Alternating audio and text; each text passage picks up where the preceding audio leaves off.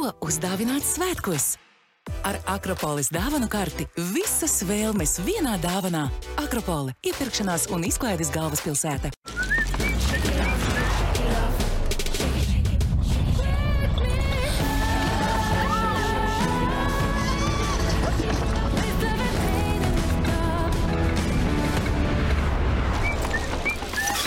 Skaistums klikšķa attālumā ienāc Douglas.CLV. Welcome to your electrifying experience. Plug-in hybrid.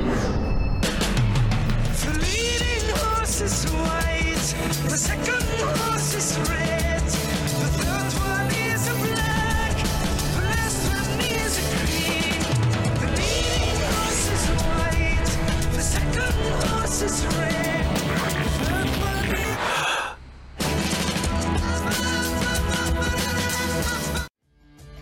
Laiks pārmaiņām un attīstībai. Sports centrs TV un TV4 apvienojas, lai piedāvātu jums vēl plašāku un enerģiskāku saturu. No janvāra abu kanālu saturs tavā TV ekrānā vienu vietu - tikai kanālā TV4. Tiekamies tur! Sporta industrijā spožus panākumus veicina labs menedžments. Apgūsti sporta vadību jaunā maģistra studiju programmā, ko piedāvā augstskola Riseba. Pieredzes bagāti pasniedzēji, mūsdienīga studiju vide, starptautiski atzīts diploms, izglītība taviem panākumiem. Riseba! Tikšanās vieta, iepirkšanās un izklaides galvaspilsēta - Akropola. Raidījumu atbalsta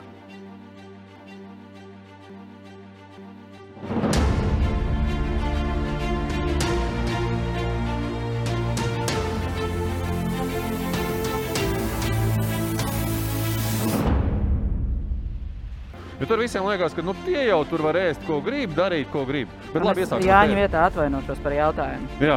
Ka, ka tāds tiek uzdots sievietē. Un es kaut kā tā nepiefiksēju, ka laiks iet uz priekšu un kilogramu arī. Un uh, tad bija tā, ka es pie pirmās reizes kāpjot ārā mašīnas, viņš pa vīli pārplīs. Man tas bija vienīgais līdzi, sēdēju, nu tā kā, tā kā sieviete visu laiku ar kleitu sakrastotām kājām. Viņa turēja meitiņu sev rokās, lai viņa redzētu tur pāri bari, uh, sētai skatītāju. Un tā meitiņa pamāja man. Un es tā skatījos uz viņu, es pamāju. Un es zinu, ka citi sportisti vēl stājās pie barjeras, un man bija tāds siltums ienāca ķermenī iekšā, un pilnīgi man asara nobira. Trakākā diēta, kas tev bijusi. Trakākā diēta laikam Kad tā ir. vajag ā, ātri vai... ā, Tā laikam ir bijusi. Es nezinu, kā viņi tagad sauc. Agrāk viņi sauc par liepājas diētu.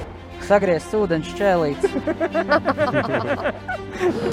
Nē, es tādu diētu neesmu lietojis.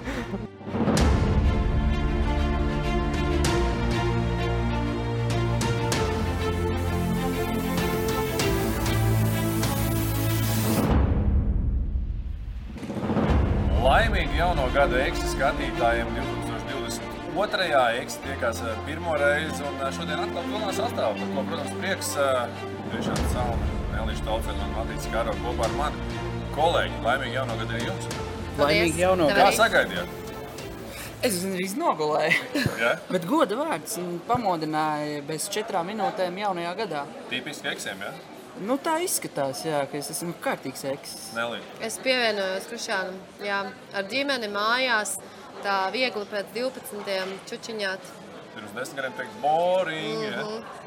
Jā, Skaidrs. Matīs vien vētrē nekā nodeva, ja? Kā jaunākais no mums. Nu, nu, nebija tik vētraini, bet uh, ar draugiem pavadījām laiku kopā. un Tad tā kā gribējām iekarot vecrīgu, bet uh, smagi aplauzos. jo- Vecrīgi vienkārši. Jā, jā, nelaida nekur iekšā, jo viss bija pilns uz rezervācijām. Tāpat tas bija jāsēž uh, pie galdiņiem, kā mēs tagad to darām.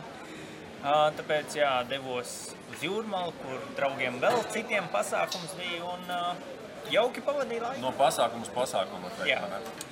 Šodien mums arī pasākums Kankana picā. Viesojamies vai ne? Kankana pica labā ziņa ir tā, ka pasūtot Kankana picu, jūs varat iegūt 15% atlaidi, tagad to ņemam vērā 2022. gadā. Un eh, es teikšu tā, mēs par ēšanu parunāsim arī šodien, vai ne? Par ēšanu, par pārēšanos, par fizisko formu. vai ne? Kā jums ir sāpīga tā tēma bijusi karjeras laikā? Man nē, man kaut kā diezgan vienkārši bija dabūt to uh, formu ārpus formas un pēc tam formu apakaļ formā. Kaut kā, jā, bet nu, tagad gadiem ejot, es saprotu, ka tas uh, nu, vairs nav tik vienkārši. Nē, tu tur bobslējā, tur svars bija būtisks, man liekas. Ja? Man ar to svaru vienmēr ir bijis tā. nu, Tāda ne īpaši patīkamākā tēma, jo vīriešiem tas ir savādāk, bet sievietēm ir savādāk. Mums nav tik ātri, ka mēs izējām ārpus formām, dabūt atpakaļ formu. Un Amerikas laika īstenībā man tā spēcīgi uh, lika uh, plūst uh, lielākai un mazākai. Matīs. Nu, Tev ir izteikta starpsezona un sezona, ne? Kur tu starpsezonā droši vien varbūt bišķi vairāk atļauties. Jā, bet tāpēc bija ļoti īsts laiks. Un, kā es kontrolēju, es, protams, arī skatījos, un vienā brīdī aizgāju pilnīgi šurmīs, aizkrita cietu un ļoti sekoju līdzi. Labi, to kādu tik atpakaļ, tu pastāstīsi mums redzējumā. Jā, bet man, kā es sev pārbaudīju, vai es izlaižos vai nē, tas bija bikses. Jo vienmēr mums tur ir uh, sporta bikses, kas ir uz tādiem klipšiem, speciāli izmērs. Un, ja es jūtu, ka man bija bijis par ciešu, Palaid tad bija vaļīgāk. jāsāk trenēties, nevis bikses palaist vaļā. Labi. Vispār bija jā, tā kombinācija. Es tagad arī atceros, tā, ka, ja tu sāc ievelkt gaisu un kombinācija jātaisa ciet, tad ir Slimfit Jāsāk domāt. Udens močiem tā hidra tāda savādāk, elastīgāk. Par ko vēl runāsim šodien? Uh, nu, tikko jauno gadu viss sagaidīja rekordu Matīs no pasākuma uz pasākumu. Es domāju, mēs varētu parunāt vispār par tādu lietu, vai, vai sporta pasākumi ir vajadzīgi Latvijā. Lieli sporta pasākumi. Jo man liekas, ka mums te varētu domas dalīties. Labi, labi. Dalās domas, mums vajag, nevajag tā pavisam ātri katrs. Vajag? Es saku tā, ka Vajag. pilnīgi vajag. Labi, Nelī. Vairāk sliecos uz vajag. Labi. Par to, kāpēc tu sli- sliecies uz vienu pusi, otru pusi arī raidījumā, vai ne? Matīs, kā tev liekas? Nu, Valsts finansēts laika- pasākums. Laika mums visiem tomēr domas sakrīt, jo es arī domāju, ka vajag. Jo Latvija, mēs esam maza tauta, bet liela sportā, un mums ir ā, jārāda sevi pasaulē. Šajā tēmā arī par savu laukumu priekšrocībām, vai savu trašu priekšrocībām noteikti parunāsim, vai ne? O, jā. Tas arī būtiski. Jā. Nu, ko, kolēģi, aicinu jūs, kā saka, pacienāties, ko nu mums ir Kankan pīcis sagādājusi. Man liekas, grēzni, vai ne? Ļoti. Svētki Mēs turpinās. nevaram, Svētki turpinās. mēs ā, nevaram televīzijā nodot šo smāržu burvīgo. Tieši tā. Tā, ka ieturamies un laižam filmēt.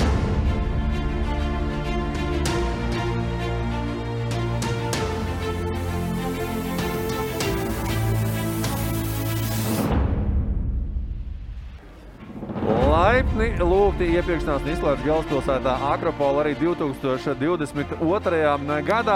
Sporta sarunu šovs X jūsu ekrānos.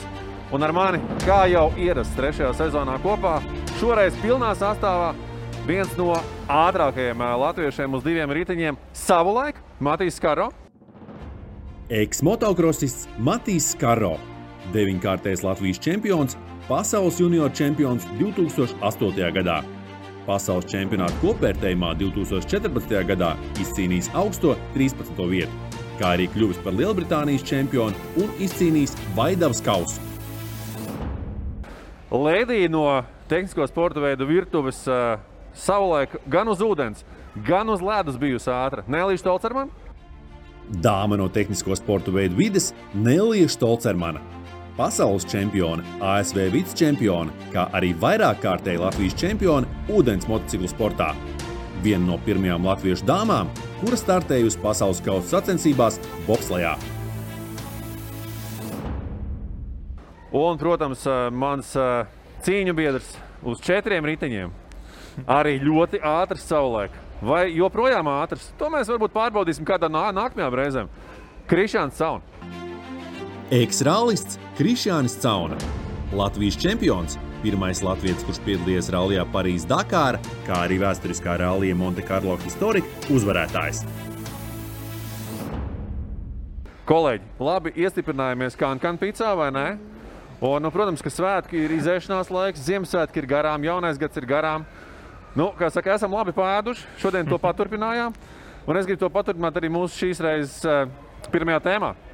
Par ēšanu, par fizisko sagatavotību, par to, kā jūs cīnāties ar to, lai būtu labā sportiskajā formā sezonas gaitā. Jo nu skaidrs, ka Starpsezonā varbūt jūs atļauties kaut ko vairāk. Laikam par starpsezonām runājot, gan varbūt Nelijai bija tādas izteiktas starpsezona un Matīsam, vai ne? Tev, Krišāni, tā sezona ir tāda plūstošāka, vai ne? Bija ja mēs par die, runājam. diezgan tuvu sacensības bija jā, starpsezonā, kur faktiski nu, pasaules čempionātā arī ir kaut kāds mēnesis, ja nemaldos, un tad sākās atkal visi treniņi un testi. Kā faktiski tev sanāk tikai tie Ziemassvētki, jaunais gads, jo decembrī arī vēl tad reizēm tur ir kaut kādas varbūt sponsoru vizināšanas, ja tas grafiks ir diezgan pilns.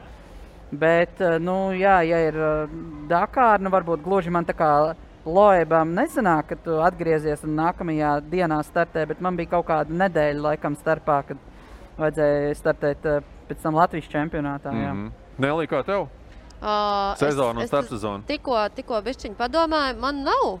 Man uh, vasarā ir ūdens maču sezona bija un ziema bija bobslēgs. Un, uh, var teikt, bobslēga sezona beidzās.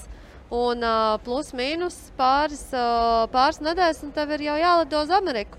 Mhm. Faktiski visu laiku pavadīja visu caur gadu uz ūdens, tikai tas ūdens mainīja Jā, savu fizisko stāvokli. jā, jā, jā, jā, tieši tā. tā kā uz- ne, nesanāca.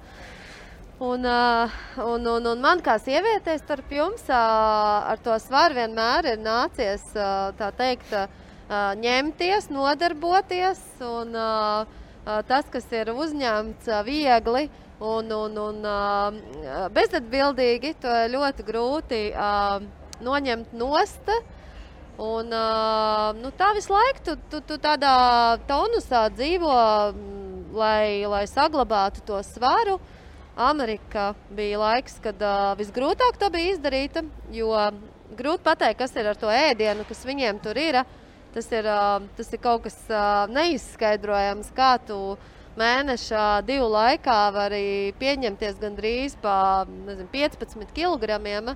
Un uh, lielās līnijās ēdot to pašu, ko tu ēd mājās Latvijā. Tiešām, jā, jā, jā, jā. Un uh, tā slodze tur bija nu, nenormāli liela. Nu, skaidrs, ka tā bija arī muskuļu masa, kas bija pieaugusi. Uh, bet ne tikai. Mhm. Labi, Matīs, kā ar tevi? Starpsezona, sezona. Ko tu atļaujies vairāk, varbūt, vai, vai kā tu jūties? es Nezinu, nedēļu pirms sezonas vai, vai mēnesi pirms sezonas, kad tu, nu, tev ir kā saka, kaujas, kaujas gatavībā jābūt. nu, kas ir starpsezona arī motosportā, jo labi. Tā kā pīķa gados uh, sezona man sākās jau februārī un beidzās uh, ar oktobra sākumu. Mm -hmm.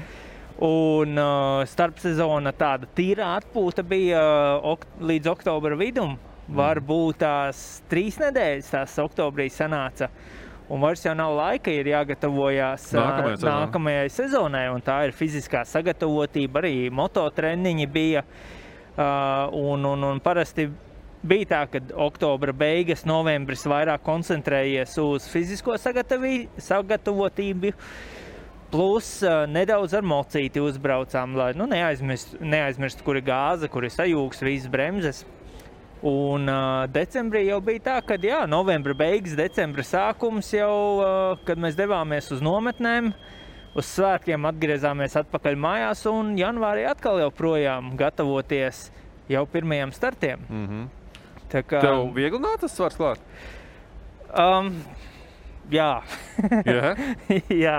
Uh, protams, ne, nav tā, ka tur uh, uzreiz viņš aug, bet uh, jā, nāk viņš klāt un, un, un tas liekais, ko tu īsti nevēlies. Un, Kā jau es teicu, es baigi pārbaudīju to pēc biksēm, kā man viņas dara vai nedara. Ja sākas spiest, tad bija jāsāk vairāk strādāt. Un tādos tas pats pēdējais, tāds visrezultatīvākais gads man bija, tad es biju tiešām liesāks par liesu. Nu, cik tas ir? Cik tev ir kā tavs kaujas svars? Uh, kaujas svars man uh, 75, 76. 75. Jā, Un augums tev ir kaut kāda 1,82 m. Jā, jā. Un Sanāk, viņiem laikam lielāks kaujas, jo man tas svars nebija tik liels. Lielāks kaujas, lielāks svars. pareizi. Jā, un, uh, bet nu, tagad arī dzīvoju uz tiem 80 uh, kg. It kā jā, jūtos labi, bet nu, Nu, es esmu eksijā. No, jā? Un man garšo saldumi. Ļoti man garšo. To mēs redzējām Kankana picā. Viņš četras kokteļus izdzēra. Jā, tā arī bija. At, varētu vēl pasūtīt šitam padās nolikt. Un jā, nu. Bet tajā vienā gadā, tas bija 2014. kad bija tie labākie rezultāti un, un kad bija visliesākais, tad no 1. janvāra es sev pateicu, es neēdīšu saldumus, es neēdīšu maizi, nekādi saldinātie dzērieni, kas, ska, nu, kas skaitās visas koliņas, viss, viss. Nekādi fast foodi man nebija. Es vienkārši ierobežoju sevi līdz maksimumam. Man bija tā, ka es pat aizgāju putriņu no rīta, tik daudz, ne pa daudz. Putriņa bez piena man bija. Uz ūdens bāzes. Uz ūdens bāzes, bez cukura, bez sāls, bez nekā. Es vienkārši, protams, man bija Dakteris, kas man uh, sekoja līdzi tam visam, man bija vitamīnu, uzturbagātinātāji, viss. Uh, bet es ļoti sev sekoju līdzi. Tā putra bija ārprāts. Man liekas, pat cietumā garšīgāk es dotu. Es, es neesmu nekad bijis, jā, bet es tā mīnu. Nenovēlam. Jā. Un, un, un tas pats arī pusdienas, pēc tam bija launaks, un vakariņās arī bija tā, ka zaļie salāti un vistiņa. Ne pa daudz, ne pa maz. Mhm, Mm, Vienkārši sekoja mm. līdzi visam. Un, un, man bija, es tagad neatceros precīzi, bet ā, man bija ā, laikam 12% tauku saturs ķermenim sākumā, un es tiku līdz 4%.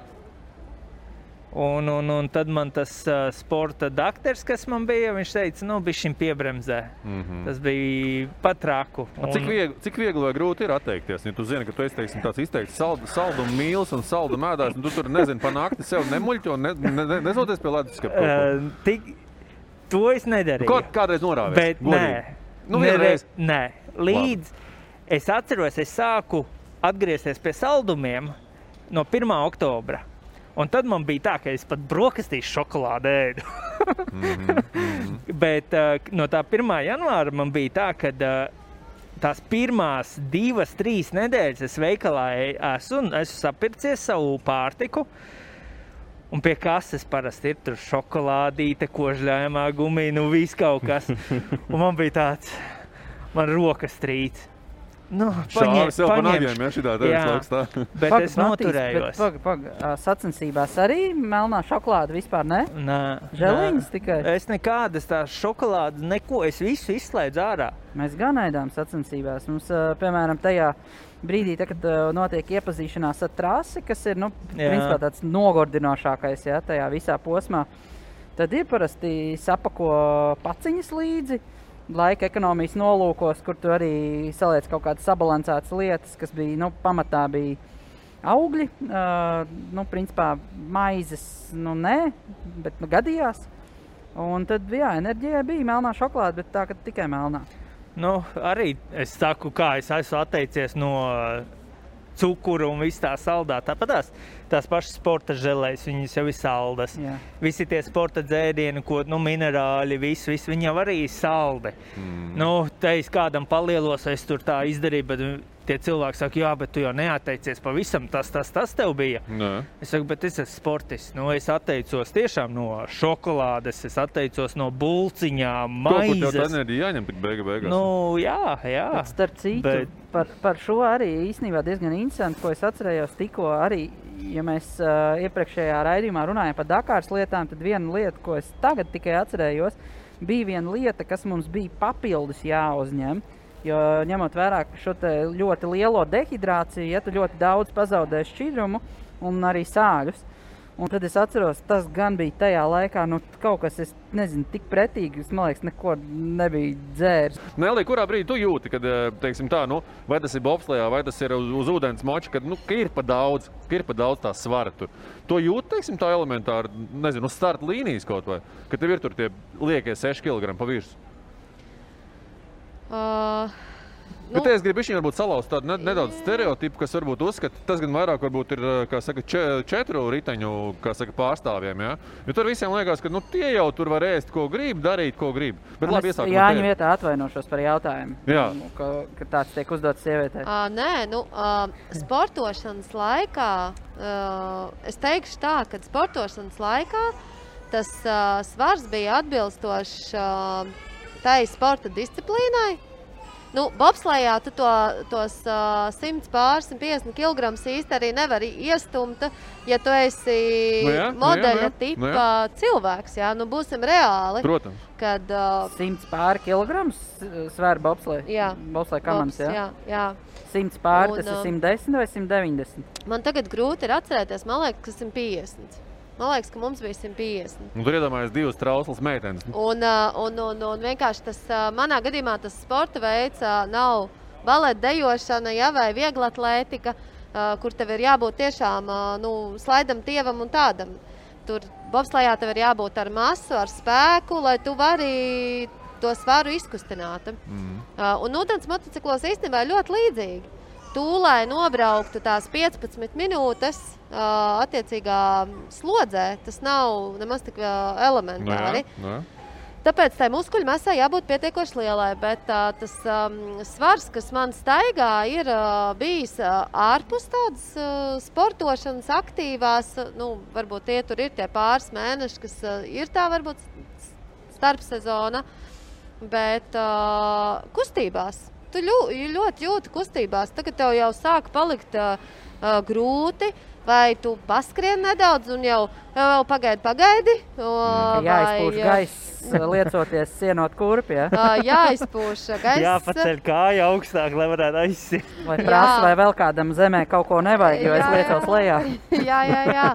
Tā kā es domāju, ka lielās līnijās tas nodevējs ir Matīs nosauktās bikses, kuras tu aiztaisi ciet ā, tās pašas džinsu bikses un jūti, kad uh, jāievelk ir gaiss vairāk.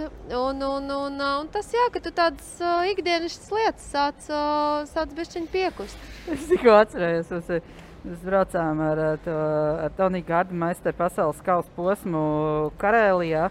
Man bija e, braucēja kombinācijas, kuras kādu laiku nebija vilcis.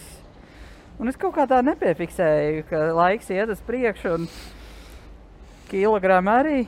Un, uh, tad bija tā, ka es pie pirmās reizes kāpjot ārā no mašīnas, viņš pa vīli pārplīsa. Man tas bija vienīgais līdzi. Tad es sēdēju nu, tā kā, tā kā sieviete visu laiku ar kleitu, sakrastotām kājām. Bet, bet jā, nu, vispār jau jā, īstenībā tas arī no drošības viedokļa tā nedrīkst būt. Ka jābūt jā. no, visam nosaktam, ir tīpaši šajā reģionā. Nu, Ūdensmučos un uh, bobslējā ir daudz elastīgāki šie tērpi. Tā kā tur to kilogramu pa virsmu nejūta. Bet nu, fiziski viņa jūta. Protams, ka viņa jūta. Un, uh, nav, nav, nav ļoti vienkārši nomest. Un tikai tagad, uh, kad uh, tu jau esi eksis, uh, es esmu vairāk vai mazāk atradusi kaut kādu savu atslēgu tam visam, lai tu spētu to uh, svaru noturēt tādu, kādu tu viņu vēlies. Bet tajos laikos uh, kādas diētas nebija izmēģinātas, kādi tikai veidi un varianti un uh, piedāvājumi, un kas tik ne, nebija izmēģināts. un Tas viss vienmēr bija pārējošs. Mm -hmm. Te tu, jā, forši nomet, nu, nepaiet pat uh, pusmēnesis, tu to vairs nedari, un tas svars tāpat atnāk atpakaļ. Nu, protams. Trakākais, trakākā diēta, kas tev bijusi. Trakākā diēta laikam Kad tā ir. vai kā ā, ātri vai Tā laikam ir bijusi. Es nezinu, kā viņi tagad sauc. Agrāk viņi sauc par liepājas diētu. Sagriezts ūdens čēlīts. Nē, es tādu diētu neesmu lietojis. Bet tā laikam bija liepājas diēta, kur tev bija pa gramiem jāēd. Konkrēti ēdienu pa gramiem un konkrētā laikā. Nu, man liekas, tas bija kaut kāds ārprāts. Tev vienmēr, protams, bija jābūt tam ēdienam līdzi. Tev vienmēr vajadzēja zināt, ka tur, kur tu būsi, tajā laikā tev viņš ir jāuzsilda. Skaidrs, jā, viņa bija jaudīga, bet nu, Kāpēc tas, liepājas diēta? es, es nezinu, kāpēc viņa tā sauca. Iespējams, ka kāds uh, Vējā varbūt jādara. Die- ir Gramiem cita nozīme ir die- Dietologs no Liepājas to bija izdomājis, vai kā es vairs to vēsturi neatceros. Bet, nu, ja tu man jautā, tad jā, tā bija. Nu, tev, laikam. Matīs, bez Man? Trakākā diēta. Trakākā, es pat neteiktu, tā bija diēta, bet tā bija ķermeņa attīrīšanās. Un tas bija kaut kas. Es varu pateikt, man patīk izaicinājumi, pārbaudīt savu ķermeni. Man patīk augstums, adrenalīns, trakas lietas. Un uh, doktorīte Latvijā, Maruta Noveičuka, Mhm. uh, arī viņa ļoti daudz sportistiem uh, strādāja. Un ieteicu pamēģināt uh, ķermeņa attīrīšanos. Tā ir sārmainā ēšana. Tas bija pirmās septiņas dienas, man bija jāēd tikai salāti, kas nu, sārmus veicina, nevis skābes ķermenī. Tur gaļa nekas nebija, tikai tāds zaļums, viegls, rīsi, griķi, kaut kas viegls. Mm -hmm. Un pēc tam man bija 14 dienas jāiztur tikai uz ūdens. Tas ir, bet reāli nav spēka. Es izturēju desmit dienas. Nu, tikai un vienīgi uz ūdens. Un desmitā diena man bija tā, ka mājās es sēdēju pie televizora, piecēlos kājās un bija kā kāds uzmesta melnu palagu man virsū. Man bija melna bilde. Es lēnām notupos uz ceļiem, tā kamēr pie bilde atnāca. paņēma aliņu. Ja? Tik traki nebija. Bet, Gaļu. uh, bet uh, smējies, nē, man uh, sārmainajā nekas īsti nemainījās. Bet tā kā tās desmit dienas uz ūdens biju, man kilograms dienā krita nost. Vienkārši ārprāts. Un nu, tāda izaicinājuma patīk. Nu, bet tajā laikā tas tev nebija ne treniņi, Nē. ne kā tu vispār. Nu, Tā Laikam bija sārma, jā, tā, kā tā pirmā nedēļa uz salātiem, tad jā, mēs vēl pakustējāmies mierīgi. Pēc tam pirmās dienas uz ūdens, nu, kas tur, kas tur vēl spēks ir nedaudz, bet pēc tam bija tā, ka nu, ar suni pastaigāties īsti negribēja iet ārā. Jā. Suns tevi izved pastaigāties no suni. Jā, jā, jā. Nu, labi, tev arī kaut kas bija traks. Man tik traks diētas nav. Man ir, eh, man laikam, eh, trakākā diēta ir uh, sievno liepājas.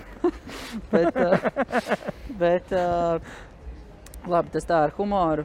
Es uh, klausījos uh, to, ko tu teici pirms mirkļa, no kā tu esi atteicies, kas man bijis gan līdzīgi. Tad, tad uh, viena lieta gan tu nepieminēji, ja, tā, tas ir uh, dzērieni priecīgākos mirkļos. Ja? Tā, tad es varu pateikt, es pieci gadi nepili. Šampanietis uz piedestāla nepile. Es atdevu saviem faniem. Alus vīns, nekas arī nav viegli. Nē. nekādi, Tāpēc tu esi tik populārs fanu vidū, izrādās. Paldies, Jā, jā, paldies! Uh, nu, jā, man bija līdzīgi. Es atteicos uh, arī no miltu produktiem. Mm, Tad uh, skatījos arī, lai liesākas gaļas būtu, nu, kas bija pamatā ir vista. Mm, Tad tā vista vienā brīdī ir tā, ka tev reāli gribās kaut kādu tādu normālu steiku apēst, bet nu, tas ļoti, ļoti jūtās. Uh, saldumi, uh, bet ar saldumiem man laikam nebija arī tik traki kā Matīsam, jo es šādi tad atļāvos apēst uh, kādu saldumu, bet tiesa gan tā bija melnā šokolāde, kas ir pilnīgi melnā šokolāde. Jā, uh, no alkohola arī pilnībā uh, atteicos. Un, nu, tad ir tas lūzums, ir kaut kādā otrās nedēļas beigās parasti, ja, kad tev tu pilnīgi piefiksē, ka kaut ko tev no tā, kam tu esi pateicis, nē, tev gribās. Pēc tam faktiski nu, ir kaut kādas pāris dienas, kas ir tādas varbūt druskuļi grūtākas, bet principā nu, tu esi jau diezgan sakoncentrējies un tu domā par to, ko tev vajag. Nu, nedomā tik daudz par to, ko tev nevajag. Tā kā mm, kartupeļi vēl, jā, kartupeļi arī nav. Tos, jā. Tas, tas, tas ir izslēgts diezgan. Tas, kas ir svarīgi, patiesībā ir šī sabalansētība. Ja, ja, tev, ja tu ievēro no visa tā, kas ir nepieciešams, pat druskai, tad, tad īstenībā nemaz tik daudz nevajag. Tiesa, kas ir svarīgi, arī nepāraut ripā, ja, lai neaiziet galējībās, jo ā, nu, es domāju, ka jums arī, bet ā, nu, kas mums teiksim, ļoti būtiski ir arī rezerves. Ja? Tīpaši tādās maratona sacensībās, kur tu, tu nemaz nevari bez tām rezervēm. Tev vienkārši kaut kādā tā pati Dakāra arī tev, nu, 7. un 8. dienā tev ir, tas ir gandrīz nu, pilnīgi ar low bateriju, ja, kā saka, bet tev ir vēl tikpat jābrauc. Un tad tu ej nu, uz absolūtāko nu, kaut kādām spēka minimumiem, uz izsīkumiem. Principā tu smelies visu laiku maksimāli, ko tu vari dabūt, nu, tikai lai tev būtu. Uh, nu, tādā mm, rallija sacensībās, kas parasti ilgst uh, nedēļu, ja pilns nedēļa, cik, nedēļas cikls ir, nu, tur tas ir arī jūtams. Uh, it īpaši tad, kad tev ir iepazīšanās trasi veikta, kas ir tur parasti tur trīs dienas, ja, tad tu esi jau ar tādu mērenu nogurumu, Mm. bet tad tikai sākas sacensības. Tad, tad ir jābūt principā tajā labākajā, tajā žirgtākajā formā. Kā, e, ēšanai es teiktu, ka nāk pilnīgi noteikti, un bez tā vispār tam nekāda nav jēga e, režīms. Miegs, ja? Atpūtas režīms, miega režīms. Tā ir baigā disciplīna īstenībā. Un bieži vien arī tie nu, cilvēki, kas tev varbūt tik ļoti neiedziļinās, ja kaut kādi nu, labi, labāki draugi vai ģimenes locekļi to noteikti zina, bet viņi tad stresa, ka nafik to vajag par škam. Bet jā, tas ir ļoti jūtams. Piemēram, man pirms sezonas es parasti gatavojos tādā intensīvā režīmā divus mēnešus. Ja? Kas bija, nu, ja ir bijusi kaut kāda pauze, tad pirmajā mēnesī tu nodzen nost to ātrā tauciņu, ja, kur tu vari diezgan ātri nomest. Ja? Tad sākās tāda sportošana jau. Mm. Tad tu dabūni klāt tiešām to savu ideālo svaru, uh, dabūni spēka rezervi, un principā tad tu jūties jau formā. Nu, bet es domāju, ka tas ir ļoti atkarīgi nu, un ļoti dažādi. Nu, tas, mm. Tā programma, kas strādā man, es domāju, ka viņa nestrādās jums.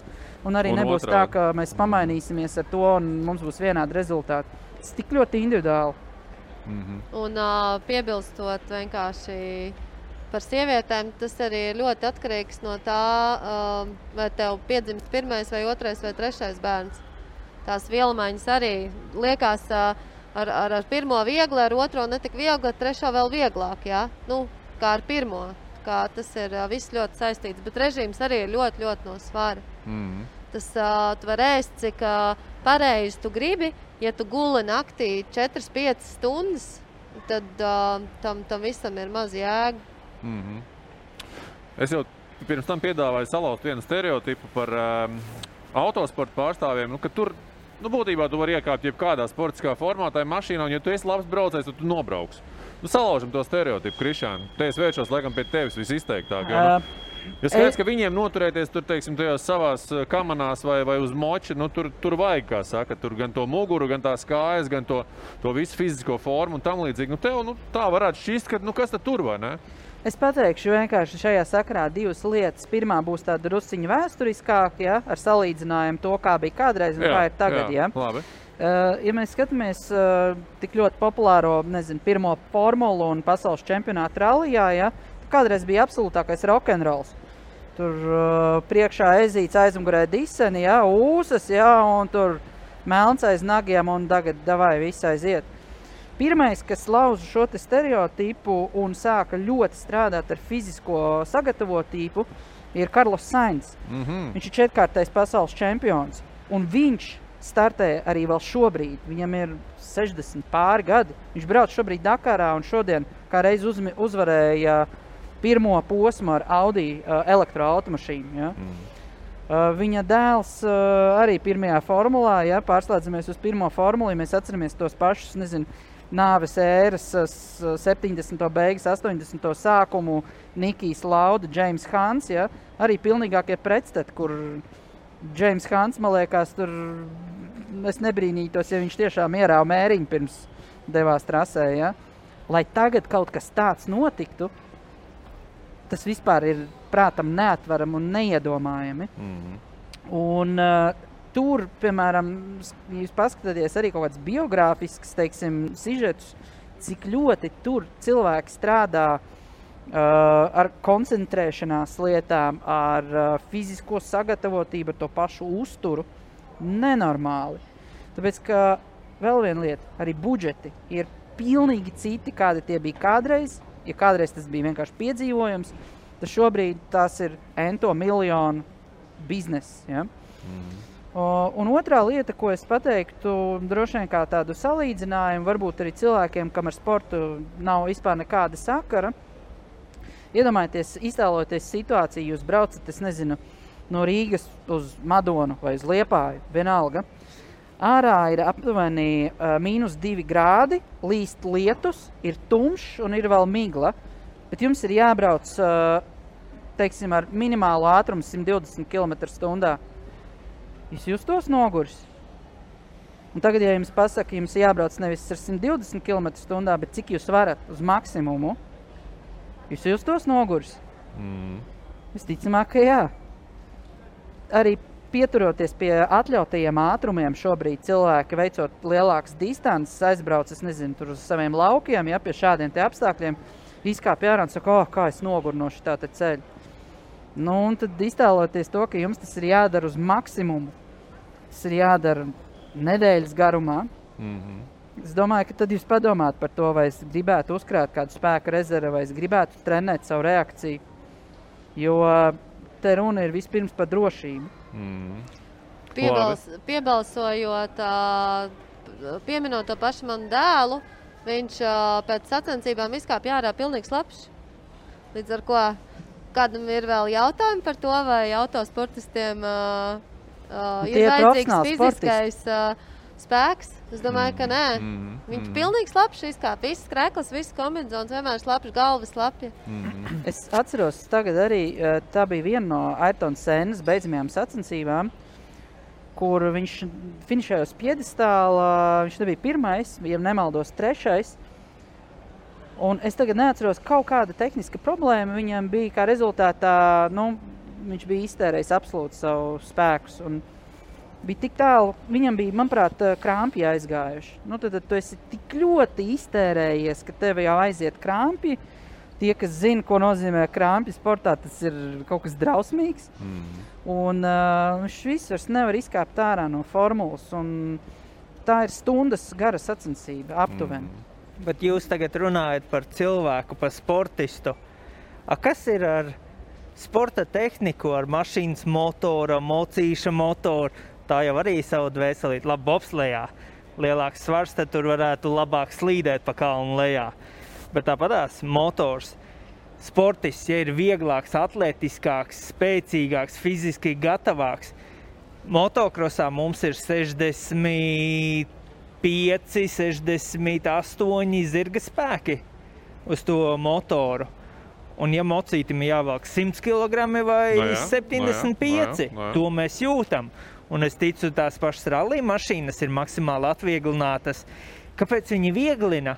Tāpēc, ka lai motors varētu pavilkt to masu vieglāk, un tas pats arī ir uz Tu sportista. uz moči jūti tos liekos, nezinu, 2-3 kg. Jā, Jā, to tiešām jā, es jūtu. Tiešām. To ļoti jūtu.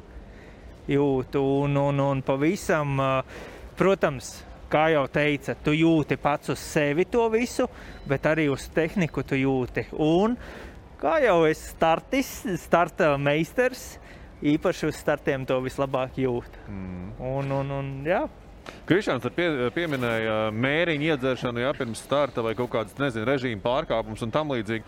Ir jūsu pieredzē bijis kāds, nezinu, sportists, kur jūs uz viņu skaties, viņš saka, nu, es tur apēdīšu burgerīti un tad kāpšu uz moča vai, nezinu, izdzeršu aliņu un tikai tad braukšu. Un, un nu, reāli uz savu talantu braucu. No, Neievērojot nekādas disciplīnas, kā es saku, basketbolā Denis Rodmans, nu, savu laiku, vai ne? Nē, nu- Viņš varēja ballēt, no rīta atnākt uz maču un savākt savus 11 punktus un savākt savus 12 bumbas zem groziem. Nu, elementāri. Uz talantu. Ja? Un kā jau Krišjāns teica, tajos tos gadus atpakaļ, jā, bija tā, ka ballīte un uz pohām vēl atnāk uz sacensībām. Bet uh, es tikko arī atceros spilgts piemēru, tas bija 2010. gads. Um, un pirms starta pasaules čempionāts uh, Turcijā posms mums norisinājās. Amerikāņu sportists Zaks Osborns, kurš pagājušajā gadā uzvarēja Amerikas Nacionālo čempionātu, kas ir ļoti spēcīgas sacensības. Mm. Un pirms starta viņš man bija pāris vietas priekšā kvalifikācijā, un es redzu, viņš atver snikerīti un koliņu. Labi, tur, nu, protams, neierāva tur kādu alkoholisko dzērienu. Mm -hmm. Man likās, tas sports ir tā jau attīstījies. Mēs gatavojamies, ir uzturs, viss, viss. Uh, viņš tā kā pasmējās un apēda kolu uh, snikerīti un koliņu uzdara pa virsmu. Viņš nobrauca tāpat top 5 bija pasaules čempionātā. Mm -hmm. Tā kā, nu, Varbūt viņam snikers un kola bija sponsori. uh, No. nebija, nebija, nebija tur. Nē, nu, tas gan ir tā, ka Nu. citreiz, uh, bet tas neiet laikam šajā kontekstā, ka ir kaut kādas lietas, kas ir tev, teiksim, ekrānā jāpēd vai jāiedzer un kas tiek izspļauts Nu jā, vai ārā. fotografija vajadzīga pirms starta, vai ne? Tur Nē, nē, nē, nē, tur bija tā, ka nu, viņš tur smuki ēda, smuki. Un tā ir tāda gadījuma arī, vai ne? Ir, jā, Reti, ir. ir, Un, ne? un, un, labi, tādā vairāk vietējā līmenī, kā Latvijā, nu, protams, tas ir uh, daudz biežāk redzams, uh, bet pasaules līmenī nu, vairs tā nedara. Un uh, tajā laikā jau arī kaut kas man teica, nu jā, kola jau tā lielā cukura deva tev dot to enerģiju. Bet viņi jau dod uz tām piecām minūtēm. Mums brauciens bija 35 minūtes, plus divi apli, kas bija nepilnas 40 minūtes. Mhm. Nu, pēc tam tev ir kaut kas, un mute tikai čāpstinās, kad sausa mute aizlipusi. Ar- citu, Šo te ir interesanti paskatīties. Ir līdzīgi kā ar motoriem, ir jaudas līknes, apskatīties arī, kā strādā piemēram tā saucamā jaudas līkne tējai, kafijai, enerģijas dzērieniem. Jūs būsiet diezgan pārsteigti. Tas ir viegli atrodama informācija, jo it kā ir tā sajūta, ka tas ir kaut kāds tāds pēkšņs efekts, ja, bet paskatieties, kas notiek pēc tam. Tur atklāsies diezgan interesanti bildi Mm, vispār, mm. kā tā jauda pēc tam pazūd un cik grūti viņa atjaunojās. Red Bull ceļ spārnos. Tas ir garšīgs. Jā. Tā ir fakts, jā, bet eh, nu, runājot par eh, nu, tādu rokenrolu Par mūsdienās, sliktiem puikām. mūsdienās sacensībās, eh, protams, ir tādi gadījumi, bet viņi ir vairāk tādi nacionālos mērogos, ja, kad tu to sacensību uztver jau vairāk jau kā tādu izpriecu. Nu Bet, principā braukt uh, tādas veids sacensībās, kur ir uz kārtas likti lielas naudas, lielas iespējas un liela atbildība. Nē, mūsdienās tā neviens vairs neatļaujās. Kaut gan, starp citu, es tikko atcerējos, mēs arī braucām uh, ar Mārtiņu Sēsku pasaules čempionātu posmu Korsikā. Un tur startēja Sebastians Loeps ar Danielu Elēnu, kas nestartēja jau vairāk pilnu programmu, neveica pilnu gadu. Un mēs tagad ie- ienākam viesnīcā pēc trases pieraksta, ja, un es skatos gan Loebam, gan Elenam uz galda vakariņā stāv aliņi.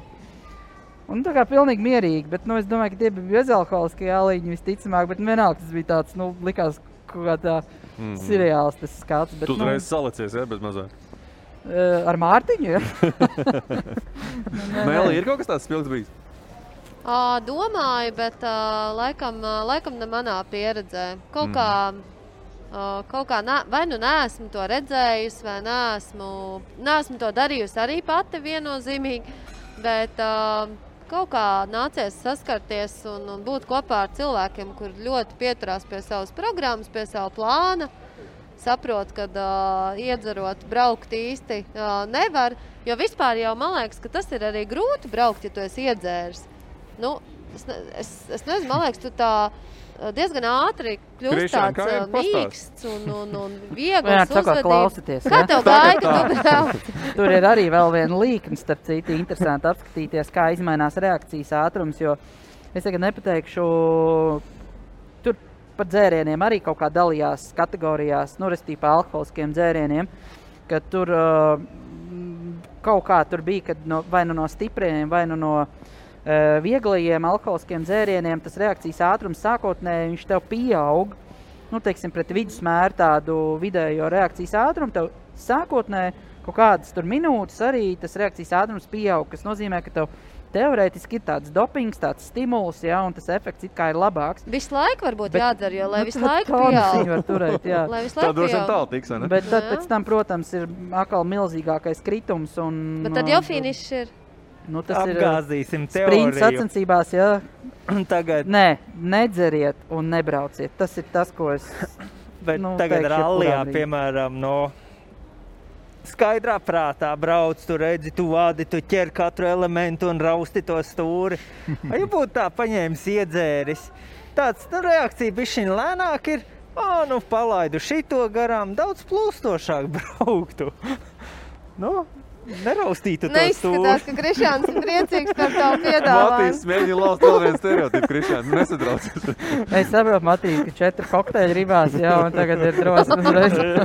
Protams. Bet, uh, ne, nu labi, es domāju, ka šajā sporta veidā, nu, ja tu izēji, piemēram, uz laukuma basketbolā vai hokejā, ja, uh, tas ir arī sports, un es domāju, ka tur arī augsts līmeņa sportisti attiecas ar nu, lielu respektu pret to.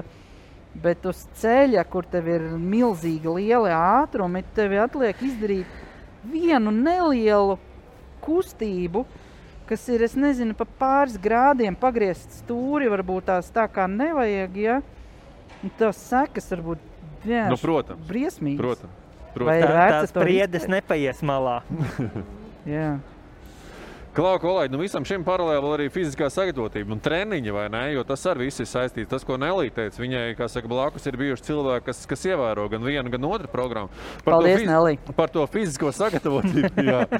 par to fizisko sagatavotību mēs vien parunāsim varbūt vai nu nākamajā reizē, vai kādā citā reizē par treniņiem. Jo es domāju, ka tu, tur arī jums ir ko pastāstīt. Kā jūs trenējāties, vai ne? Cik smagi bija tie treniņi, varbūt nezinu, cik viegli tie treniņi beig beigās bija. Bet em, šajā reizē mums em, pauzītē jāizlūko kājas, ir, vai ne? Un man vajag līdzi atkal uz Douglas kādu palīgu, vai ne? Jo viens pats es galā netikšu. Kurš nāks? Matīs, Kāpēc tā? tas viņš man pa labi sēž šodien. Jā. Jānis. Matīs, uh, vajag kaut kāds gudrības sprīdžīs šodien. Tur varētu kaut kas sanākt. Domāju, jā. Es domāju, ka jā.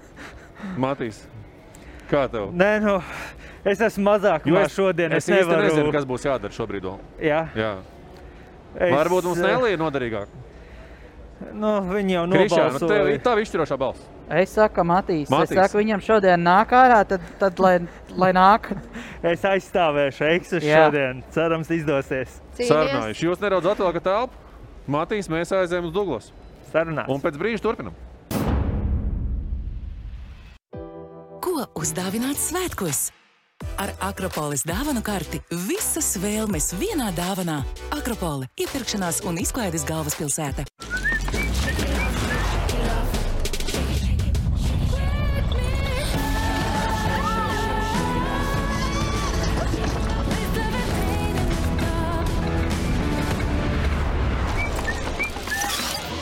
Skaistums klikšķa attālumā ienāc Douglas.CLV. Welcome to your electrifying experience. Cupid plug-in hybrid. The leading horse is white, the second horse is red, the third one is a black, the last one is a green. The leading horse is white, the second horse is red,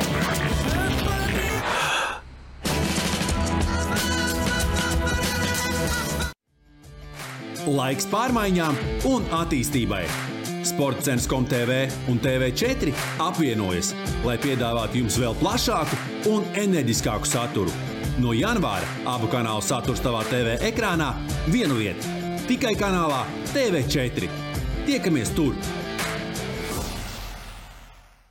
Sporta industrijā spožus panākumus veicina labs menedžments, apgūsti sporta vadību jaunā maģistra studiju programmā, ko piedāvā augstskola Riseba. Pieredzes bagāti pasniedzēji, mūsdienīga studiju vide, starptautiski atzīts diploms, izglītība taviem panākumiem - Riseba. Tikšanās vieta, iepirkšanās un izklaides galvaspilsēta - Akropola. Raidījumu atbalsta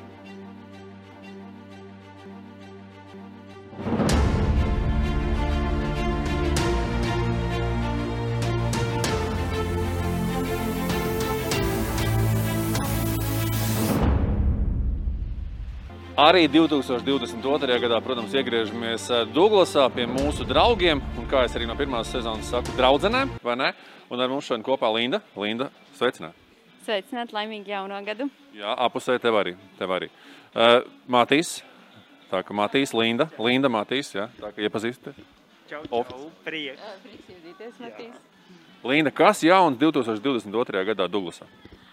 2022. gada Douglas ir iesācis ar uh, grandiozu skaistumu izpārdošanu, kuru nevajag laist uh, garām, jo ļoti daudziem produktiem ir atlaides uh, līdz 40%, bet ir arī ļoti īpaši produkti ar 70 un 60% atlaidi.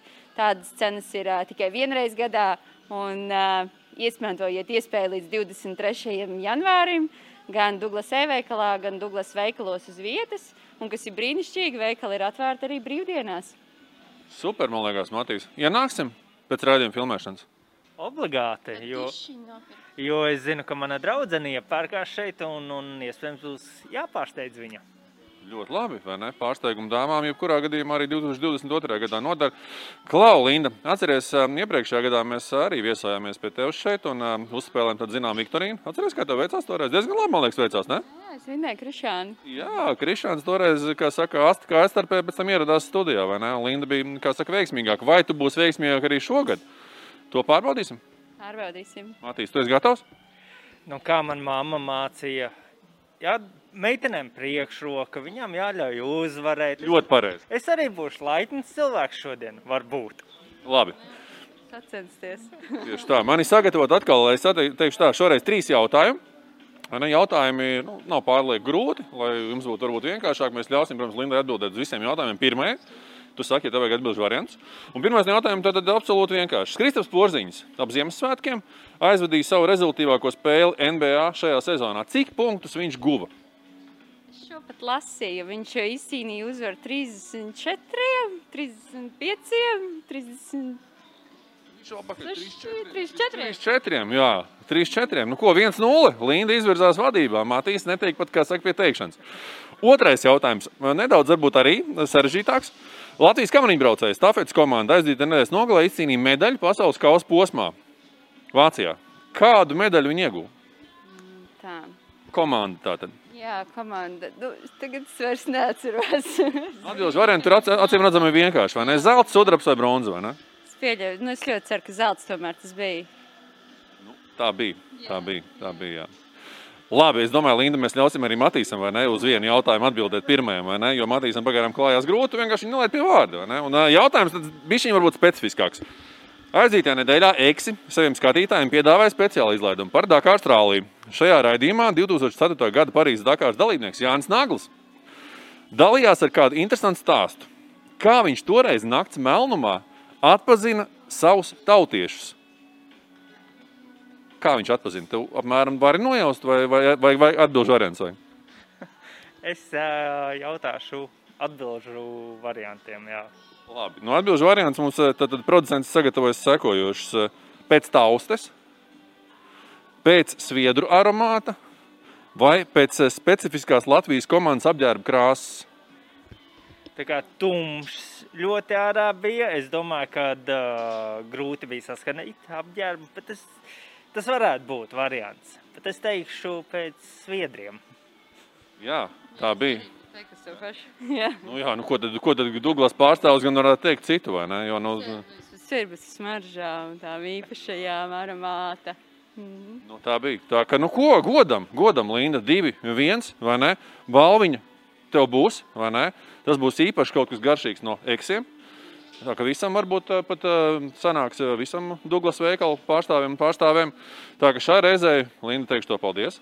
Apsveikšu. Teikšu, to paldies. Vari teikt paldies. Jā. Nu, tad Matīsam šoreiz, jā? Piedod. Jā. jā, paldies tev par spēli.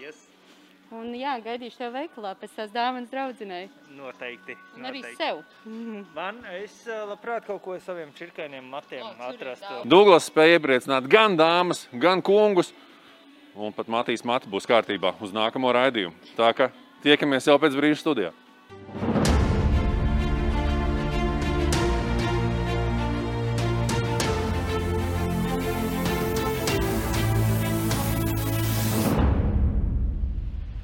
Nu, lūk, tā mums gāja ar Matīs Douglasā. Matīs, nu, es teiktu tā, kārtīgs džentlmenis, vai ne? Ļāvi Lindai uzvarēt. Mamma man iemācīja. Māma tev kā, jā, jā, mā, Matīs, māma tev, mēs ar tevi lepojamies. Paldies! māma tev paldies. labi audzinājusi. Visu cieņu, visu cieņu. Kolēģi, turpinot mūsu raidījumu. Uh, Gadu mīja parasti ir tas laiks, kad tu atskaties, kas ir padarīts, kas ir noticis pagājušajā gadā. Un tā nevis es ieskatījos tādā nu, pietiekami garā sarakstā par lieliem pasākumiem, kas ir notikuši Latvijas sportā. Tur ir- Neskatoties uz Jā, Visu. precīzi. Es gribēju teikt, nestoties uz visiem ierobežojumiem. Rallycross pasaules čempionāts, motocross pasaules čempionāta posms, kamanas, bobslēgs. Tur var saukt un saukt, vai ne? Šos visus lielos pasākumus, tāpat rallija pasākumi, gan, manuprāt, Eiropas čempionāts. jā. arī bija. Jā. Tā kā, nu, daudz un dikti, un tā kā Krišņāns pareizi teica, par spīti Covid-19 visiem šiem ierobežojumiem. Un te radās arī loģisks jautājums. Vajag vai nevajag Latvijai šādus lielus pasākumus, kas tiek finansēti no valsts? Matīs. Iespējams, ka sāc. Nē, nu, tur vajag vai nevajag. Tur ir viena atbilde - vajag. Mm -hmm. Un, un, un, protams, tas valsts finansējums. Uztaisīt tas ir- ātrā balsojumu vajag, tu saki, jā? Jā. Tu saki, ar vajag? Vajag. Un to es saku, Es saku viennozīmīgi. jā. Tagad kopš kankana pīcis, kopš paēšanas jūs neesat domas mainījuši, vai ne? Nē. Labi. Kāpēc? Kāpēc? ā, Kā jau es arī pie pīcis teicu, mēs esam ā, maza tauta, bet mēs esam liela sportā. Un, ā, mēs vienkārši pierādām pasaulē, ka mēs esam ā, līderi sportā un mēs varam. Jā, ir grūtāk izsisties mums visam cauri, tik līdz tam pasaules augšgalam, pie stiprākajiem, bet uh, mēs esam to pierādījuši ļoti daudz sporta veidos, un, un, un, un mēs esam tie labākie. Jā, un, uh, tas nav viegli izdarāms. Un arī pateicoties valstī, nāk pretī. Protams, tur ir dažādas mahinācijas, kā jau vienmēr O, visur. o, jā. o, o, Un, uh, bet bez tā mums jau nekas arī nenotiktu šeit, uh, Latvijā. Mm -hmm. Tā kā, nu, Labi, Nelī. Kāpēc vajag? Uh, es domāju, tas, uh, kāpēc vajag mums visiem skaidri nu, būtu zināms. Nu, tas ir pašsaprotami, ka tādā veidā mm, mēs veidojam uh, valsts atpazīstamību, uh, to pašu mūsu valsts sportistu atpazīstamību, pilsētas atpazīstamību, veicinam turismu un, un, un tā tālāk un tā joprojām. Cits jautājums, manuprāt, ir uz tavu likto akcentu valsts naudu. Tas gan būtu diskutabls jautājums, vai uh, tā teikt, uz pilnu programmu ir jāiet šajos pasākumos ar valsts naudu. Jo manā skatījumā, ka uh, ir jābūt šai sabalansētībai.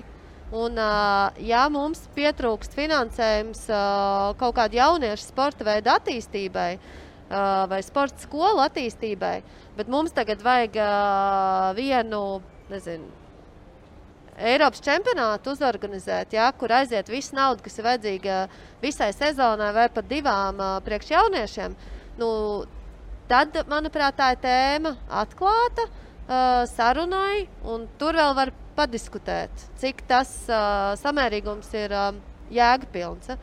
Bet um, es atgriezīšos vairāk pie tā, ka, manuprāt, valstī un valsts uh, pārstāvjiem ir uh, vairāk jādomā par to, kā viņi var stimulēt un um, aktivizēt un atbalstīt uh, jebkādas iespējas, kur naudu var dabūt no uzņēmumiem. Kad uzņēmumi ir tie, kas uh, daļēji, uh, kuru budžets, kā atbalsts, kā sponsorētā nauda, ir daļēji šī pasākuma uh, finansējums. Manuprāt, uh, tā ir tāda tēma, kurā nu, tuvāko gadu laikā būtu uh, nu, tā nopietni jāattīsta. Mm -hmm. Tāpēc, kad uh, nu, visu valsts naudu noziedot uh, vienam pasākumam, es nesaku, ka pasākumam nav jābūt. Viņam ir jābūt, protams. Tas ir skaidrs. Mm -hmm. nu, tas pieminētās kamaniņu sacensības, nu, mums ir superīga trase, viena no grūtākajām uh, uh, vispār trasēm. Protams, ka tam posmam jānotiek. Bet vai viņam ir jānotiek pa valsts naudu? Es nezinu. Labi, Krišā. Tu minēji sākotnēji diezgan liels notikums. Tātad pasaules čempionātu, Eiropas čempionātu. Ja? Un, uh, ja mēs teiksim, skatāmies vispār uz uh, šādu te mēroga organizēšanu kā tādu, tad, lai tiktu pie šāda veida posmiem, tas nav tā, ka tu vienkārši izdomā, es tagad uztaisīšu pasaules vai Eiropas čempionātu. Un Startautiskā automobīļa federācija uzreiz tev atklātām rokām saka, jā, nāciet uzreiz. Tur ir ļoti sarežģīts process, lai tu vispār tiktu līdz tam. Un, ja ir tādi entuziasti, es nerunāju šajā gadījumā par naudu, bet es runāju par izdarīt kaut ko vairāk, kā tikai tērēt naudu. Un, ja ir tāda cilvēku grupa, organizatoru grupa, kas ir Latviju izbīdījusi tik tālu, lai mums, funkcionāri, pasaules līmeņa, pateiktu, jā, ok, dariet, tad man vispār uh, pat nav jautājumu, kāpēc kaut kas tik liels un apjomīgs nenotiktu tieši Latvijā. Kāpēc tāds Pēters Solbergs, Sebastians Loeps, jebkurš no elites braucējiem uh, neiztērētu savas komandas naudu šeit uz vietas? Savukārt, ja mēs pieskaramies tagad druskuļi atejot no šīs sportiskās, ja, tās, nu, nezinu, entuziasma, vēlmes, sportiskā gara, bet paskatāmies uz tīru matemātiku, kas patiesībā jau kādu labu laiku, principā, valdībai tiek uh, likta priekšā diezgan skaidri, un patiesībā arī sabiedrībai, kur jūs varat apskatīties uz vienkārši elementāriem cipariem. Cik izmaksā šāda veida sacensību norganizēšana, ko no tā sadz valsts, un ko no tā sedz un attiecīgi arī iegūst pats organizators. Mm. -hmm. Tur ir viss pateikts priekšā. Nav pirmkārt, sāksim ar to, ka nav tā, ka valsts simtprocentīgi maksā par to. Tas tiek sadalīts pirmkārt, tas iet no valsts kopējā budžeta. Tad ir kaut kāda daļa, kas iet no pašvaldības budžeta, kas ir attiecināms vai nu tur uz izglītības un sporta lietām. Ja? Kas arī valsts nauda? Jā, Nu, bet, bet jebkurā gadījumā, ja, nu, ja mēs skatāmies jau druskuļi tā padziļināti to. Un eh, tās galvenokārt ir uh, licenču, ma licenču maksas, kas netuvu nav nu, simtprocentīgas summas.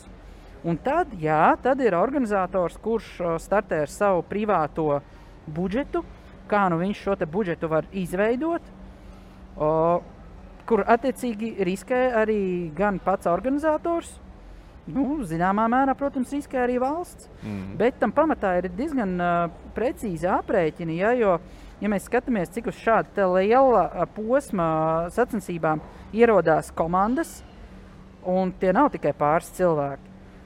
Cik uz šāda veida sacensībām ierodās fani un atbalstītāji, un kas ir tas, ko mēs iegūstam, es pat, es pat varbūt tās netik ļoti vērā ņemu šo valsts un tēla atpazīstamību, šīs valsts tēla veidošanu, bet tieši uz to, cik mums ienāk, piemēram, par PVN, cik mums aiziet uz uh, apkalpojošajām sfērām, nevis aiziet, bet cik mēs saņemam. Tieši tā. Un tās ir milzīgas summas. Un te, principā, jau tā matemātika absolūti izlīdzinās. Un, principā, Latvija ar tādu mērogu sa- sacensībām ir normālā plusā. Kā, tas ir arī nu, tāds, eh, nu, piedodiet, bet drusku aprobežotība. Ja tā liekas, ka hei, mēs tikai tagad tērējam kaut kādu bagātnieku izklaidē. Nē, tie cipari ir publiski pieejami. Paskatieties, paskatieties viņus, papētiet Mhm. saliekiet plusiņus ar mīnusiņiem kopā. Un tad izdomājiet par to, ka, jā, es piekrītu. Man, piemēram, arī ir uh, sporta veidi, kas man sirdī ir nevisai tuvi. Jā, piemēram, visu cieņu basketbolistiem, jā, bet tā absolūti nav mana disciplīna. Es viņai nesekoju līdzi, man viņa neinteresē. Bet es nekad neesmu teicis, nafig, organizēt mums kaut kādas, teiksim, Eiropas uh, kausa sacensības šeit, Latvijā. Tāpēc, es zinu, ko tas nozīmē, es zinu, ko tas prasa. Protams, tajā visā virtuvē noteikti atradīsies kāds, kurš noteikti gribēs uzvārīties uz to ar netīriem Nē, nu, gājieniem. Te ir ja? tas jautājums, kā tu kontrolē pēc tam, kā, tu, kā, kā, tiek, kā tā nauda, teiksim, tā, nu, tā kā tu teici, vai ne? Tu iedod, tu gribi kaut ko atpakaļ. Un tas ir tas valsts. Valsts iedod, valsts saņem atpakaļ. Tas ir tikai normāli, vai ne?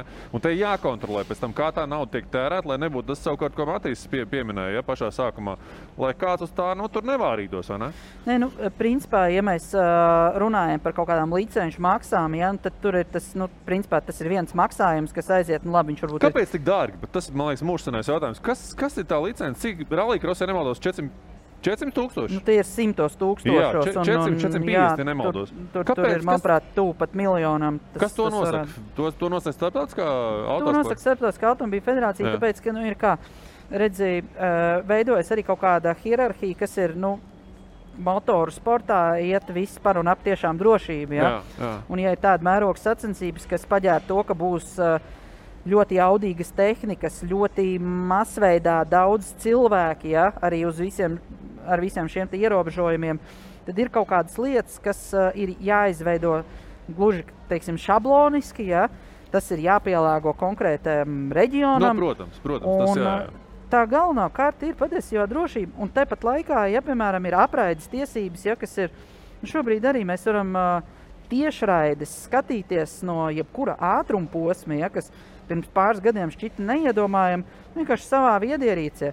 Kāpēc mēs to neskatītos ar uzrakstu kaut kur Latvijā? Mhm. Uh, vēl viena lieta, kas ir arī tāda sportiska, ir uh, vietējie sportisti, kuri, piemēram, varbūt nekad mūžā neaizbrauks uz pasaules čempionāta posmu, bet, ja tas notiek šeit, Latvijā, viņam ir tā iespēja pie kaut kādas zināmas apstākļu sakritības izšaut un parādīt sevi. Un, nu, tā ir arī tāda, nu, es nezinu, once in a lifetime iespēja, ja, kas varbūt ir kādam dota. Mm -hmm. Ļoti labi. Man liekas, ka Krišāns nu, tā pietiekami jau saka, detalizēti ne, iegāja, iegāja tajā visā. Uh, savu laukumu, savu trašu priekšrocības. Jūs esat izjutuši šādos lielos pasākumos, kur, kur teiksim, tas, ir, tas ir būtiski. Liels pasākums notiek Latvijā, sava trase, savi līdzjutēji. Tas uzliek kaut kādu papildus atbildību līdz ar visu to, vai ne? Kā jūs to sadzīvojat, Matīs? Um, motosportā pa tām trasēm, ā, protams, ā, mums pasaules čempionāts notiek ķegumā jau daudzus gadus. Mhm. Un, un, ā, tā kā ir nelielas priekšrocības, jo bija daudz braukts, tas tieši uz pirmo gadu tas attiecās, jo pēc tam, nu, citi sportisti vienā gadā ir bijuši, nākošā gadā viņi jau zina, ko gaidīt. Uh, varbūt tās bija kādas priekšrocības. Ir uh, papildus spiediens uz uh, saviem pleciem, tomēr sacensību aktivitātes, kaut kādas preses konferences, reklāmas, kaut kādas filmēšanas, ņemšanās. Jā, vai ne? bet uh, tomēr mājās gribās parādīt labāku rezultātu. Fani, atbalstītāji, draugi, visi blakus. Un, un kā tev iet, kā jūties, viss, viss. Uh, bet atkal otra puse ir tā, ka es gribu vairāk pacensties mājās. Un, uh, Nu, grūti man spriest, ir vieglāk vai grūtāk. Uh, Es kaut kā iemācījos, varbūt jā, pirmajos gados bija tāds lielāks uztraukums, ka mājās un, un jāparāda visiem baleliņiem, ka, nu, ka es varu pasaulē labi startēt. Uh, bet pēc tam jau bija, nu, šīs kārtējās sacensības, bet man būs vairāk draugi riņķī, mm -hmm. kas atnāca apskatīties mani. Mm -hmm. Un, nu, jā, tas tā pa lielam nekas. Jā. Mm -hmm. Nelī, tev, tev patīk startēt savu skatītāju priekšā? Lielos mačos. Ā, Nu, lielie mači man vienmēr ir bijuši ārpus Latvijas, līdz ar to man uh, grūti tā salīdzināt. Um, man Siguldā bobslēgs ne, ne, Jā, netrāpīja dāmām. Tas uh, bija, bija jā, viens, uh, viens, man liekas, pasaules čempionāta posms un arī tāpat Latvijas olimpiāde. Man liekas, ka, ja tu mājās startē, tad uh, ir tā sajūta, ka to no, no tevis gaida vairāk nekā tu varbūt pat vari izdarīt. Uh, tas varbūt ir tāds, tāds uh, minimāls traucējošais uh, mirklis, uh, bet, nu, pa lielam jau no tevis negaida vairāk.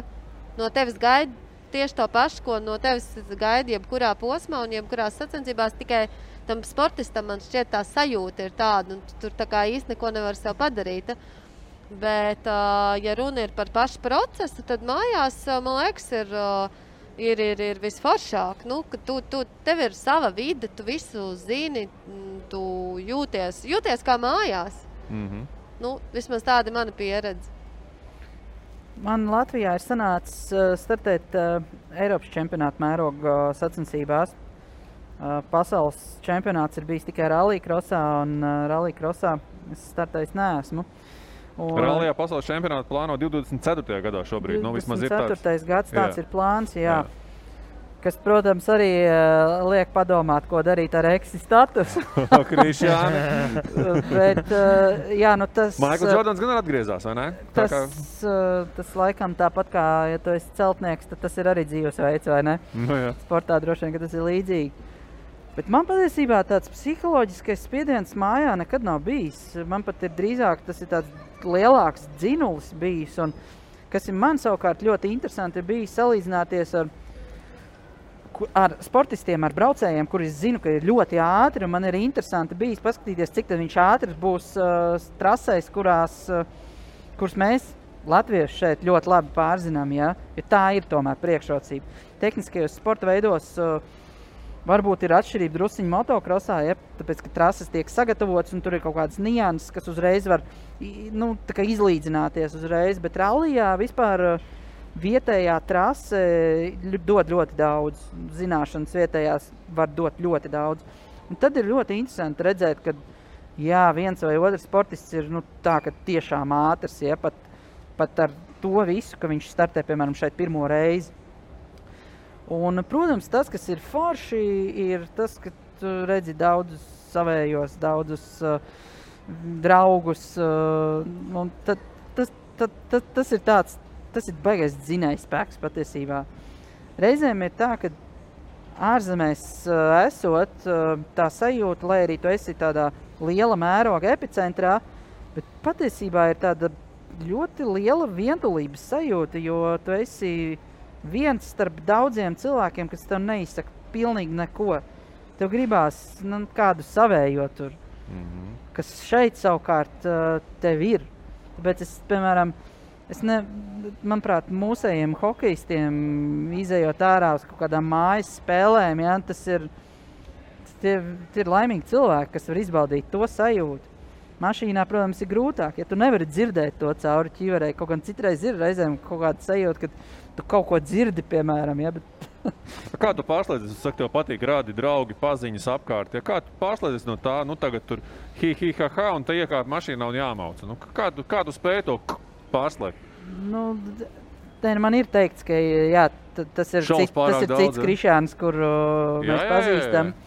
Un, uh, protams, ir tā, ka primāri ir tās lietas, kas tev ir jādara uh, tajā situācijā. Ja? Jo, piemēram, arī tu nofinišē ātruma posmu, starp ātruma posmiem, piemēram, bieži vien, ko mēs darām, mēs mainām riepas. Uh, uh, Uzliekot svaigākās, ja, vai samainot vietām, vai tur ir kaut kas varbūt noplēsts, ka tev ir nu, neliela apkopīta jāuztais, vai tur jāatgaiso bremzes, vienalga. Un tev ir limitēts laiks, ja, bet tāpat laikā brauc garām draugi, ja tur kaut ko tur nobildēties vai pamāja. Bet um, man nav bijušas tādas situācijas, kad kaut kas, uh, kas varbūt neesmu saprasts, lai man, protams, atvaino kāds, ja nu, tā ir noticis, bet es esmu kaut ko pārpratis. Jo kaut gan līdz kaut kādam noteiktam brīdim bija tā, ka es vairījos diezgan no, no, no kontakta sacensību laikā ar uh, faniem, tā skaitā ar draugiem. un Es pieļauju, ka varbūt uh, priekšstats par mani bija drusciņš citādāks. Lēcīgais, jā?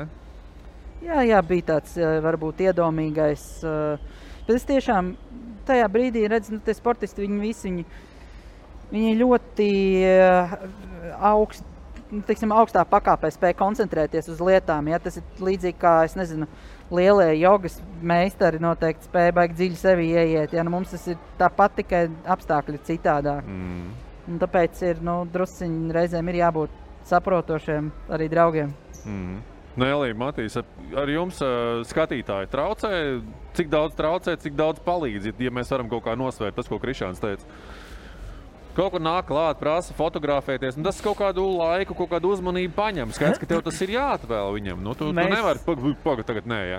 Nē, mēs uh, vienā no šoviem, vienā raidījumā runājām arī nedaudz par uh, jā. faniem. Un, Jā. uh, kā jau es teicu, arī man komandas vadība un mehāniķis arī dažreiz teica, Matīs, ieej mašīnā, pakoncentrējies, kaut kam padomā, izej cauri. Bet uh, es biju sportists, kas deva savu tādu pozitīvo enerģiju saviem faniem. Ekstravertais, jā? Jā, un es uzņēmu viņa pozitīvās emocijas sevī, kas deva man spēkus. Un, uh, tas bija ļoti patīkami. Es kaut kādi bērni atnāca, gribēja autogrāfu, parakstījos, kaut ko uzdāvinu, plakātu, uzlīmīti vai kādam īpašam bērnam kaut ko vēl papildus uzdāvinu.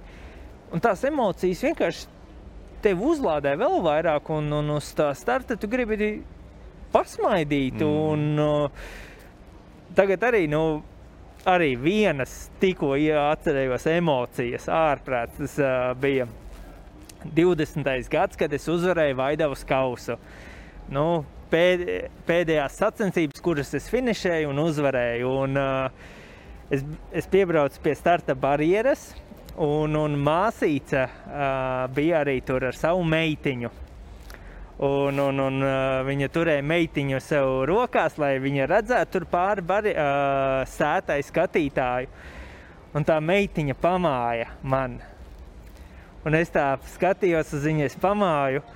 Un es zinu, ka citi sportisti vēl stājās pie barjeras, un man bija tāds siltums, ienāca ķermenī iekšā, un pilnīgi man asara nobira. Mm. Vienkārši tāda ļoti spēcīga, patīkama emocija bija, kad nu, bērns īsti nesaprot, vēl, kas tās par sacensībām, ko man tas nozīmē. Bet bērnam patika, un viņš redz pazīstamu cilvēku. Vai, Un tā pamāja, un man tas tādu enerģiju iedeva un tādu, tādu prieku lielu. un Tāds, mm. Tas man Matīs, ko tu daudz saki? Varbūt tas ne, ne, nenoniecina šo situāciju no viņa skatu punkta, jo es domāju, ka mums katram ir bijuši bērnībā kaut kādi tie saucamie flashback momenti, ja, kurus atceries uz visu mūžu. Un tā varētu būt arī kaut kāda situācija, kas tev, nu, tad it kā varbūt tā šķietam, nu, tāda vienkārša epizode, ja, ko tas bērns atcerās uz visu mūžu. Un tas vispār ir baigi forši, jo man tādas situācijas arī gana daudz, ko es atceros no savas bērnības, ejot uz sacensībām un skatoties uz kaut kādiem saviem elkiem. Ja? Un tad, tā ir. Jā. Es atceros, arī varbūt bišķi vecāks par to meitiņu, ja, bet es aizbraucu pirmo reizi uz pasaules čempionātu Somijā. Un, uh, es arī pārkāpu pāri sētai un aizgāju Kolinam Makrējam, paprasīju autogrāfu, kur stāvēja uz laika kontroli, kas bija pie tiesnešiem, kur bija vispār tur nedrīkstēja neviens atrasties. Un tajā laikā, jā, Nikijs Grists man tur, ok, kid, I'll give you an autograph, but get away of here. Jā. Tā, tā bija, jā, un tas, tas tās epizodes, kas... Tas ir... Uh... Bet tie atkal nav savējie, jā, nu, tā kā savējie, jā. tas ir kaut kas... Nelī. Man savējie vienmēr ir īstenībā palīdzējuši un atbalstījuši un braukuši. Un man pat bija tāds uh, draugu pulciņš, kurš brauc uz katrām uh, ūdens motociklu sacensībām. Uh, nu, Bobslējā tas bija savādāk, jo tās sacensības bija Eiropā. Un arī uh, tās sacensības, kas bija Amerikā, nu, tur nebrauca pulciņš līdzi. Bet, uh, Es kaut kā spēju nokoncentrēties gan tai sacensībai, gan tiem draugiem, un Matīs te pieminēja to meitenīti. Un tad es īstenībā atcerējos, kad, ā, tad, kad piedzima Tomas, ā, es pēc pāris mēnešiem, ā, es pieļauju, ka kāds gan jau ka to kritizēs, bet, ja nemaldos, pēc mēneša jau braucu sacensībās. Un, viņš man bija līdzi ratiņos, un, un, un pa starplaikiem viņš tika pabarots. viņš ne, netika atstāts badā. Un, tas, tas, bija, tas bija forši. Es jutos nu, nu, tā kā, nu, ar savējiem kopā. Un, uh, tad, kad viņš paaugās, tad uh, viņš brauca līdzi, spēlējās smiltiņās ar savām smilšu mantiņām. Man jau bija komplektiņš, ko es paņēmu līdzi, noliku viņam, kamēr mēs mocījām iestūmām iekšā, kamēr treniņš. Skaidrs, ka vienmēr kāds pieskatīja tās pašas draudzenes, ā, kas, kas, kas brauca līdzi. Un, uh, nu, es nevarētu iedomāties īstenībā Latvijas sacensības bez uh, saviem draugiem, un, un, un bērniem un ģimenes locekļiem. Visiem jau bija salikts vasaras kalendārs, kurā pilsētā, kurā upē, ezerā vai, vai jūrā es esmu. Visiem bija skaidrs, ka mēs tur tiekamies.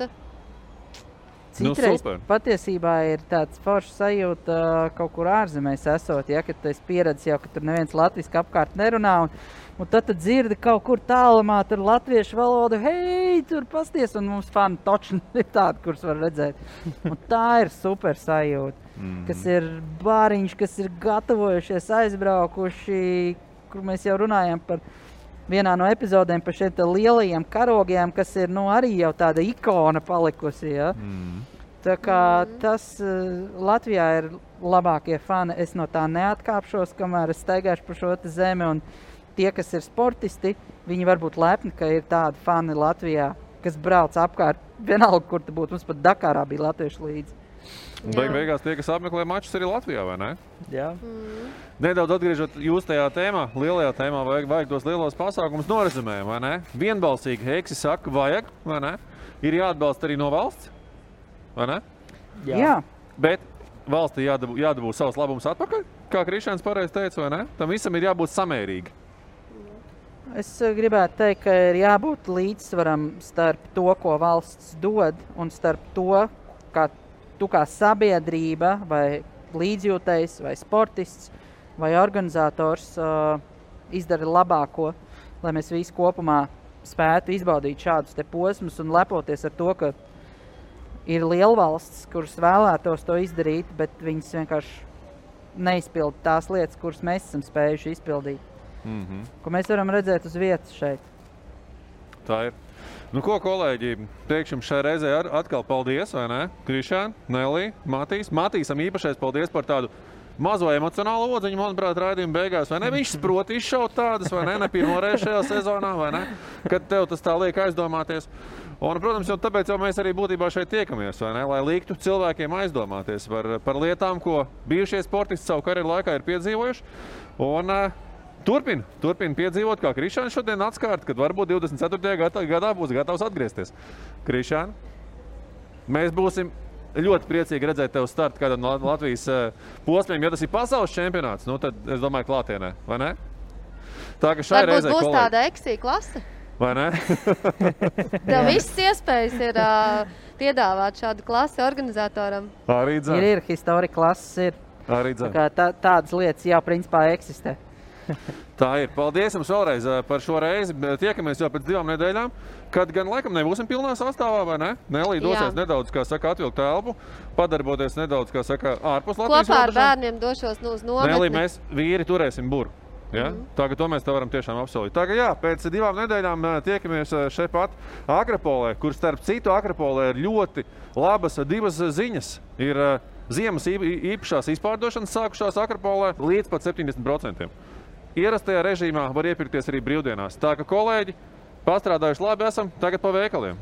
Skatītājiem visu labu, tiekamies!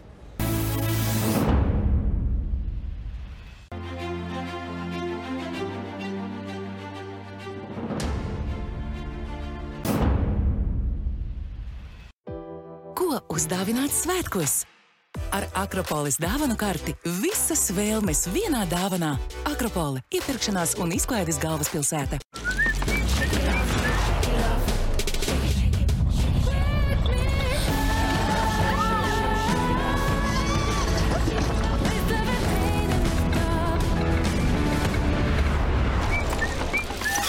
Skaistums klikšķa attālumā ienāc Douglas.CLV. Welcome to your electrifying experience. Cupid plug-in hybrid.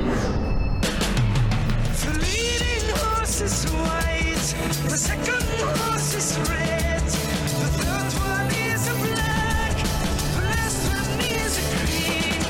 The leading horse is white, the second horse is red,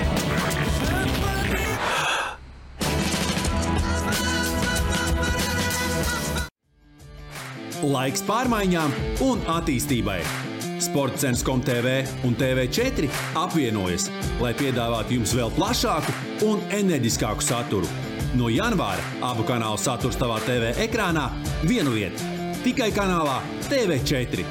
Tiekamies tur! Sporta industrijā spožus panākumus veicina labs menedžments, apgūsti sporta vadību jaunā maģistra studiju programmā, ko piedāvā augstskola Riseba. Pieredzes bagāti pasniedzēji, mūsdienīga studiju vide, starptautiski atzīts diploms, izglītība taviem panākumiem. Riseba!